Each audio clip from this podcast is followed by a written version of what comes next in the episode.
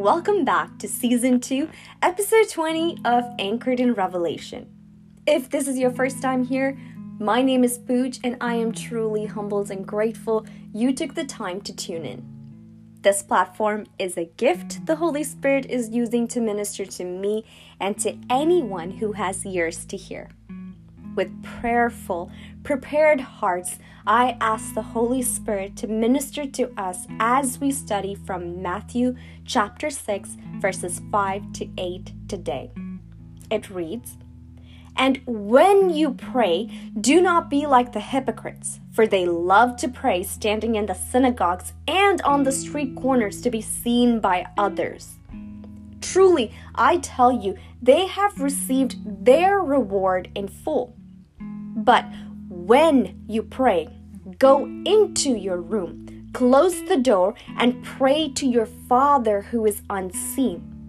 Then your Father who sees what is done in secret will reward you.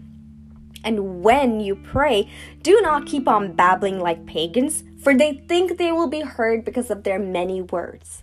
Do not be like them, for your Father knows what you need before you ask Him. The first and foremost thing we notice Jesus teaching here is when you pray, not if, when. Meaning, prayer is not an option, prayer is necessary. Prayer is a spiritual, powerful weapon of conversation that connects us to our Father in heaven and His purpose. It is key we understand this. We pray desiring what the Lord wants for us and not what our flesh wants. When prayer is connected to His purpose, it transforms us from within to desire His purpose versus what we think we should be purposed in our lives. There are dangers when we purpose our will into our prayer. This stems from rebellion, ego, and stubbornness expressing that we know better than God. So it is key we understand prayer is a conversation with the Lord, and it is also a powerful spiritual weapon that connects us to our Father in heaven and His purpose. Now, there are going to be days you're not going to quote unquote feel like praying. But irrespective of that feeling, we still need to show up in prayer. Our feelings are fickle and are often dependent on the situation and season we are in at a given time. This is why you will hear it over and over in this channel on how important time, work, and discipline is in the walk of a true Christian. The one thing the enemy does not want us to do is pray. He understands the weight and power the posture and surrender of prayer can do. Knowing what the enemy knows and knowing we are a child of the living God, don't you think we should have an even more sense of awareness and responsibility to pray? Prayer creates a hunger to know the heart of the Lord. The enemy does not want that, and him being crafty, he will do everything in his power to bring distractions to trip us up and make us not feel worthy to know the heart of the Lord. This is why we push even more to show up in the presence of the Lord and have that communion with Him, just as a friend or a loved one desires the company of the other. The second thing Jesus is teaching here is don't be like the hypocrites. He is showing us how not to pray like these hypocrites. On the surface, they're doing nothing wrong, right? I mean, we did talk about the importance of prayer, and they are doing that. But if we study closely, we see that these are the people who only have conversations with God when they are in the midst of other people. It's like you go to a gathering and exchange pleasantries to a mutual friend. This is not a friend you talk to on a regular basis or on a day to day basis. You talk to them when you're in the midst of other people to not be rude and or to acknowledge that you did something good. This is what the hypocrites did. They exchanged pleasantries with God in the midst of other people because it made them feel good. They prioritized themselves over God. Make no mistake, they did receive their reward in full. their reward of being recognized by men on earth, who, may I add, will perish one day. But they will not receive reward in heaven, an imperishable place for their action. This is the danger of prayer when we do it to please ourselves than to please our God. Do we really know who God is? No, really. Do we truly understand who our God is? He is the King of all kings, Lord of all lords. He is our healer. He is our provider. He is supreme and sovereign over everything. In Isaiah 6, we see the holiest beings in heaven cover their eyes and feet because they could not contain the holiness and beauty of our God. They are in constant awe of our God.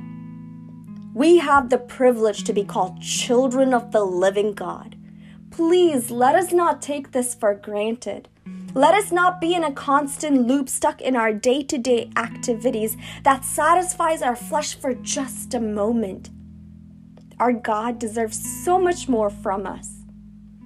God is not looking to exchange pleasantries. He's looking to see who will hunger for Him, who will persevere and push limitations to be with Him who will go beyond unanswered prayers just to be in his overwhelming presence.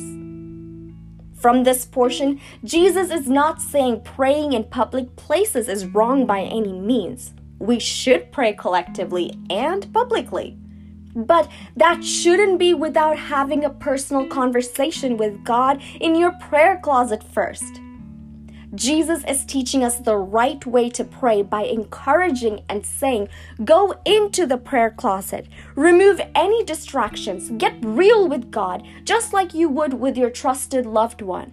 More than you would with your trusted loved one. You can be vulnerable in the presence of God, and you don't have to worry about God hurting you. You can be weak in the presence of God, and He will strengthen you.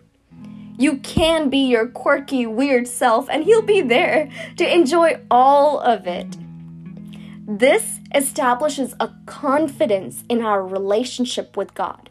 So when things get rocky, which it will, we are not quick to declare, Why God, why me? But instead, we are quick to declare, Even in the midst of the darkest valley, I know you, my shepherd, are with me. What I may see and experience right now could be just a mere distraction by the enemy to stop me from praying. Or it could be a test from the Lord Himself to help me grow and be mature in Him.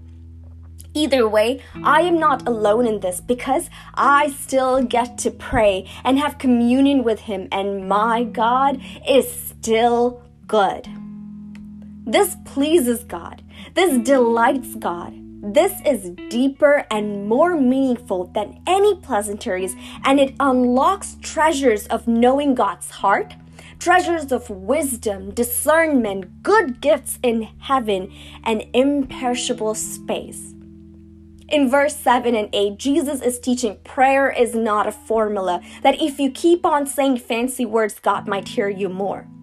When it becomes a performance rather than an honest, genuine conversation with the Lord, it does not please the Lord. Also, we have to understand it is a conversation, meaning it is not just us praying and then we get up and go our way, but we wait, we linger in His presence. We become silent to hear and be sensitive to Him. I know in the busy world we're in, it can be hard. But imagine this when people call you only to share what's going on in their lives, but do not care to hear you speak. So kindly remember prayer is a powerful spiritual weapon and it's a two way conversation between God and us. He is always speaking, speaking to us. But are we listening? He is so kind that he ends verse 8 with God already knows what you need before you ask him. A sweet and necessary reminder that we can come as we are and pour out our heart to Him and have constant communion with Him. What a beautiful gift. Ecclesiastes chapter 5 verses 1 to 2 reads, Guard your steps when you go to the house of God. Go near to him. Listen rather than offer sacrifice of fools who do not know what they do wrong. Do not be quick with your mouth. Do not be hasty in your heart to utter anything before God. God is in heaven and you are on earth. So let your words be few. I pray this word really brings an alertness and transformation like never before. There is a divine purpose in each one of us, and together, through prayer in our prayer closet, we can advance the kingdom of God. I pray that this word blesses, encourages, refreshes you and your journey. Continue to be joyful and shine bright. To God the Revealer be all the glory. Amen.